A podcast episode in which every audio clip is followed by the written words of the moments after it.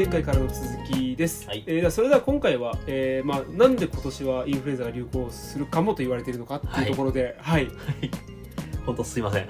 えなんで？いやまさか久々にいや2話でいけるかなと思ったら全然無理だね、ああいやいやいやいやいいんじゃない？まあ、前編中編後編になってしまう今回で終わります。久しぶりの編,、まあ、長編までいうかない。長編までいかないけど、まあ、長編ですね。久々々だね最近1話ばっかだったから、ね。そうそう。1話か2話で終わらせた2んだ話だったからね。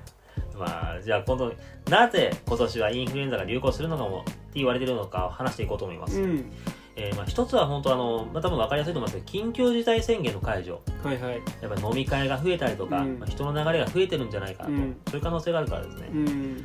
で実際まあコロナ対策のこともあってもう多くのそれこそ飲食店とか、うん。多くの例えば、まあ、アミューズメントとかでも感染予防対策ってのはしっかりされています。うん。とはいえ人の流れが増えるということはそれだけ感染しやすさも広がります。うん。ただ、まあ、昨年のようにねうん。マスクや手洗いうがいなどを徹底していれば大丈夫って言われてます。うん。で実際緊急事態宣言が解除された今でも本当皆様多くの方これ守ってくださってますね。うんうん。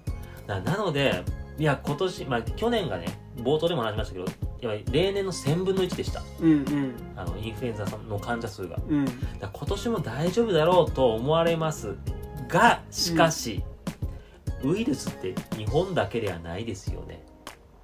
うん。海外でもうん。ウイルス、当然インフルエンザウイルスっていますよね。うんうん。そう。海外でパンデミックが起きて日本にインフルエンザウイルスが運ばれてくるっていう可能性ありますよね。ああなるほどね。そう、えー現在ニュースなどでも取り上げられているので見る機会多いと思いますけど、本当欧米諸国もうマスクやめてますね、ああそうだね。うん。やめてるっていうまあ国が多いって言っちゃって、まあまあややめてない国もあるので。そういうのをニュースで見るようになってきたよね、うん。まあそうだね、まあもう解除しますそう。やめてますみたいな。もちろんその各国でもしっかりされてる人はいますけども、うん。やっぱりその例えばあライブだとか、うん。そのスポーツ観戦行った時にマスク外されてる人とか大変多いなっていうのがうん。目に見えてわかるかなと。で、まあ、そういうのもありまして、であとそれも、あと、まあ、ここ近々ですけども、本当近近近隣のアジア諸国、うん。例えばお隣の韓国とかでもコロナ感染者が今増え始めてるっていう流れも起きてます。うん。で、まあ、コロナが増えるっていう環境ははっきり言ってしまう。インフルエンザも感染しやすい環境です。うんうん。まあ、感染なので海外でインフルエンザが急増してその流れで海外から流れてくるっていうのは全然ありえます。うんうん。で、まあ、ちなみになんですけど、まあ、コロナウイルスとかの、まあ、何でもいいんですけども、うん。あるウイルスが今流行している状況、うんで他のウイルスとか、うん。まあ、菌でもいいんですけども、まあ、やっぱり同時に流行する、うん。まあ、2つのものがパンデミックを起こすのをツインデミックって言います。へえツインデミック。そうツインデミック。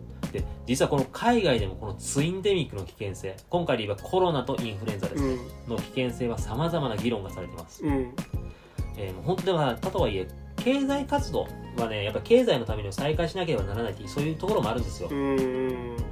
でも実際のところマスクとかを外してやっぱり実際コロナにかかってしまった。うん。でその体力を落としてしまったところでインフルエンザに感染するなんてこともあるので、うん。二重感染の危険性なんかも言われています、うん。えーある論文では、まあ、コロナのせいでインフルエンザにかかりやすくなる人が増えると、だから今年2000、まあ、2021年から2022年にかけてのこうん。のシーズンですね、のこのシーズンのインフルエンザの感染者数は例年の20%増と発表されました、例年の20%はい。そううん。まあ、先に言いますけどちなみにアメリカでも昨年は例年の1000分の1だったそうです。アメリカでもね、ただ例例年の去年じゃなくて例年の20%増う。ん例年のだよね。去年じゃないんだね。まあ、というのもアメリただアメリカってまあ国の、ね、特殊性もありまして年間のインフルエンザインフルエンザの感染者数ですごい幅があるんですよ、例年のデータですけども、うんまあ、900万人の時もあれば4000万人を超えるなんてこともあります。あ結構あるね。そう。らこれすごい幅はあるんですけどただまあ結構な人数。うん。ちなみに日本で言えば、まあ、去年は1000分の1ですけども、うん。日本の例年の数は1000 1000万人って言われてます。あ1000万人。そう。じゃあ去年は1万人だったの？え去年あそうですね。うんって言われてます。そうそう1000分そうの1だな。そうそう本当日本全国で1万人。日本全国で。うん。それが少なかったんですよだからアメリカまあだからアメリカも最低でもまあ日本の感染者数ぐらいは出るし、たうん。場合によってはにアメリカは日本の感染者数の4倍ぐらいは出るよって言われてうる、ん。で結構な入人が感染するので入院する人もまあこれも幅あるんですけどもうん。14万人から71万人って言われてます、うんうん。これもすごい幅があるんですけども、うん。ただこう今回もしもコロナとともにこのツインデミックが起きた場合、うん。えー入院患者数がこの例年の数に対して50万人増えると言われています、うん。そういうのもあってアメリカの方では早急に対策をするべきだって考えられています。また病院のなんかあれが足りないみたいな感じになる。そういうことなんですよ。病病床数？病床数とか。が足りないとかってなるんだ。そうそうそう。というので大変なものです。ただこれはあくまでアメリカの話でしたけども、うん。当然ながら他の国うん。やっぱりもう特にイギリスなんかはもうコロナに対するか、あのーまあ、やっぱり制限とかはもうほとんどかけないようにするよっていう宣言も出されて出されてるくらいなんで他の国だって当然コロナ感染者も増えるだろうしこのインフルエンザも感染する。うん。ツインデミックの危険性は他の国でも全然ありえます。うんうん。で感染者が増えればそれだけ世界中で感染者が広まっていくっていう可能性。うん。ある国で広まれば他の国にも飛び火するなんて全然ありえますね、うんうん。とはいえねコロナ対策で今海外からの入国者には待機感があるじゃん、はいはいはい。って思いません？うん。がこれ入国制限緩和されたっていうのを皆さんは把握してます？えそうなの？はい。あの以前は10日間の待機期間がありましたけども、うん。原則3日になっております、今3日間なの？はい、でちなみになんですけどインフルエンザの潜伏期間。うん。要はあの症状がなくてもうん。菌ウイルスとかを持ってるっていうのは23日って言われてます。うんでまあその後に例えば熱とかがあって発症しちゃった。っていううん。でそっからは3日から5日間ぐらいは人にうつしやすい感染期間って言われうてます、んうん。これ。10日あればなんとか全部ギリギリカバーできたんですよ、うんもう潜伏期間から感染期間まで、うん。原則3日となると場合によっては潜伏期間中でも大丈夫。外出ちゃうっていううんこともあるんですよ、だから潜伏期間中の症状がない時に入国して入国してから発症して人に感染させやすい期間に入ったりする、うん。なんてこともありますよ。なるほどね。そう。だこの入国制限緩和っていうのがそういう意味でちょっと響いてくる可能性があると。うんうん。なのでどちらかというと日本のもあの問題というよりも海外からの問題でインフルエンザの感染者数が増えるんじゃないかっていう言われているところがあります、ん。まあもちろん日本でもやっぱり今今回も話しましたけども緊急事態宣言解除されてみんなで飲み会だとかウェーイとかなって、うん。パンデミック起きる可能性は全然ありますよ、気をつけなきゃいけないんですけどね、まあ、とはいえ日本だけの問題じゃない海外からの問題で増えるなんて可能性もあるのでそういう意味でも注意が必要です、またインフルエンザのワクチンについてちょっと話をしようかと、実は今年ね数が少ないって言われてます、そうなの？はい、ワクチンの数が少ないって言われてます。うん。でこのワクチン、まあ、あのインフルエンザワクチンってその私ねあのコロナワクチンの話をするときに毎回比較として出させてもらってうん。コロナワクチンに比べたら効果薄いよっていうの話をさせてもらって申し訳ないんですけども、うんまあ、やっぱりしないよりは接種しないよりはした方が感染予防にはなるんですようんうんまあ例えば効果がまあ30%から60%だって言われても、うんそれだけ感染予防にはつながるんですよ。うんそれは間違いないんですよ。で、なので、本当はね、うみんな、みんながね、打ったらよ。うんみんながうそれだけ打った方が、やっぱり感染予防にはなるんですけども、うんですが、今年に関しては、やっぱりコロナワクチンとかを優先しなきゃいけないっていう。うん。コロナワクチンをしっかり流通させなきゃいけない。そういうのにリソースを割く必要があるんですよ。うん。各メーカーも例えばですよこれはもう日本もそうですけど海外もですけどもコロナとインフルエンザ両方のワクチンを作れるならどっち作るって言ったら多分コロナの方を優先するんですよ。ああまあ現状だとそうなっちゃうのかねやっぱそうだよね。うん。だからもちろん両方作らなき作るんですけどもやっぱインフルエンザだけってわけにはいかないんですよ、うん。コロナも作んなきゃいけない。うんでワクチンを病院に運ぶ卸会社にしてもうん。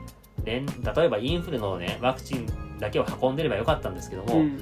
インフルとコロナ両方を運ばなきゃいけない。っうん。てなったらその分だけ労力を割かれますよねっていう。うん。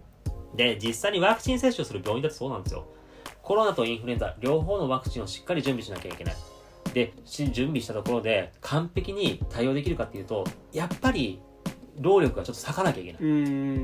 うんすぐに例えばじゃあ、インフルエンザワクチン打つためだけにドクター募集できるかって言ったらそういうわけでもないですようんね。看護師募集できるかっていうとそういうわけでもないですうよね。ん当然労力を割く必要があります。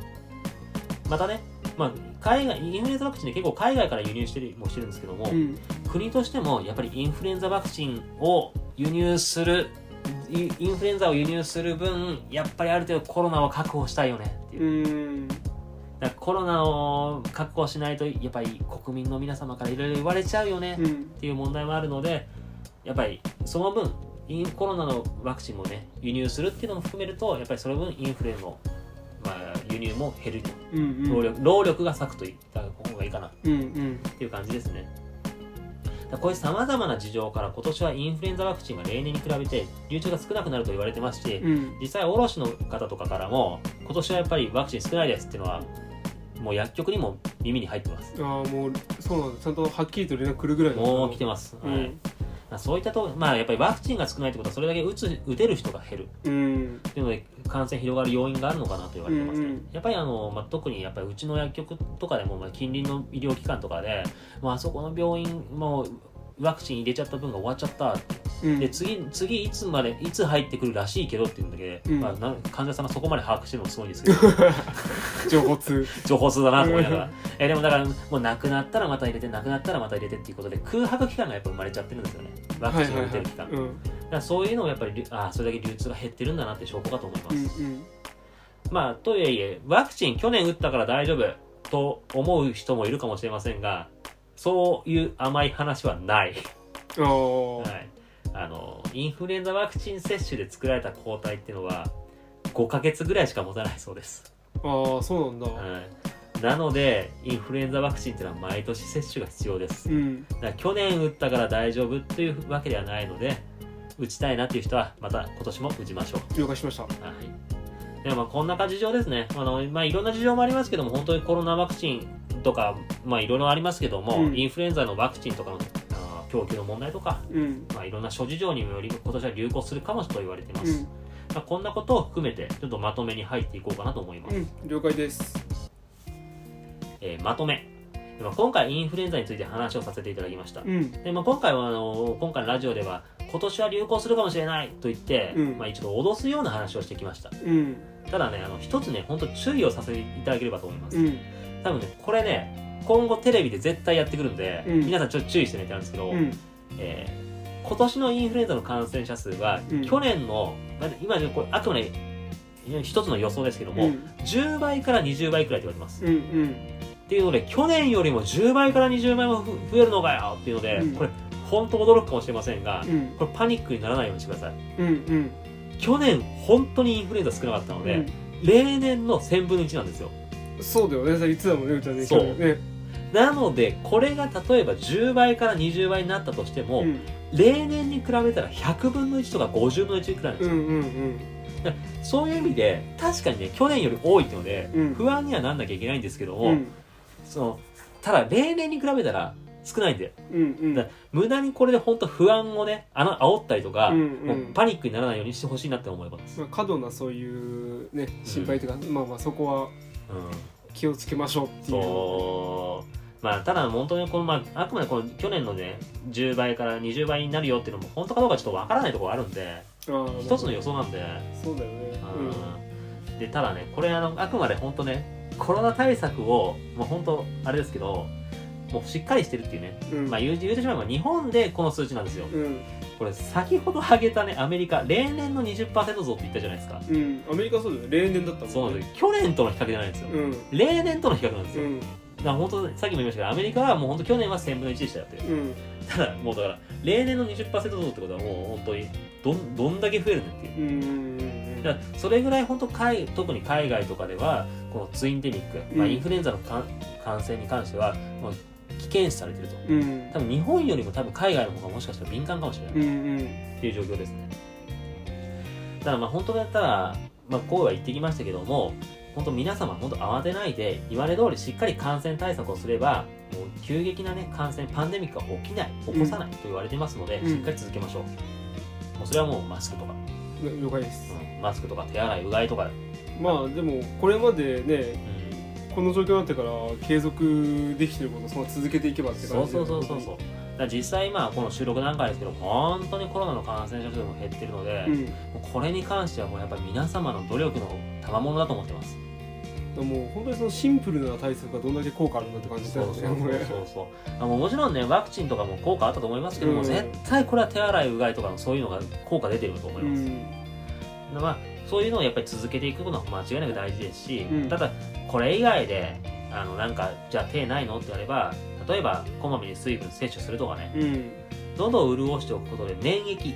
うん。これは免疫。ちょっとうんごちゃごちゃなんですけども。どんどんどんどん働きを良くしてくれますので、うん。そうすることで免疫の活動を高めてくれます、うんうん。またあの乾燥しすぎないように例えば例えば適度に湿度を上げておくとか、うんうん。まあ換気をするとかね。うん。そういうのも大事ですよまたあとビタミン。うん。こういうのを取るようにしておくことも大事ですっていう。だからそういったことをね少し気をつけていただければいいんじゃないかなうっていう、ん。ただまあこういうのをやっていても、まあ、やっぱり感染してしまうっていうことは当然あると思います。うん。もしも感染しまってしまった時のためですね、うん。例えば水分やっぱりさっきも言いましたけど水分を取るっていうのは大事なので、水分を取れるように例えば、まあ、OS1 とかはいはいはい。ポカリとかはい。アクエリアス。うんうん。こういうのを準備しておくとか、まあ、あと食欲ないな。でも例えばエネルギーを取っとかないと体が持たないなっていう時のためにカロリーメイトとか、簡単な軽食を用意しておくのも良いかと思います、うんまあ、とはいえ、まあ、本当にどうなるか分かりません。この先感染が本当に流行するのかインフルエンザが流行するのか分からないですしもしかしたら大したことないなって思うことになるかもしれません、うん。ただまあ何はともあれ今年の冬皆様体調を崩さないようにご自愛くださいませ。了解です。じゃああの今回はインフルエンザの話だったということで。はい全3話に全3話に。なったね。なったということで。やっぱダメだったね。いやいいじゃん。いいじゃん。まあそんな感じでね本当に。まあ本当どうなるか分かんないですけど本当にちょっと体調皆様本当体調気をつけてくださいませ。気をつけて過ごしていきましょう、はい。まだこの冬も乗り越えてという感じで。はい。じゃあ今回イベントどうもありがとうございました。ありがとうございました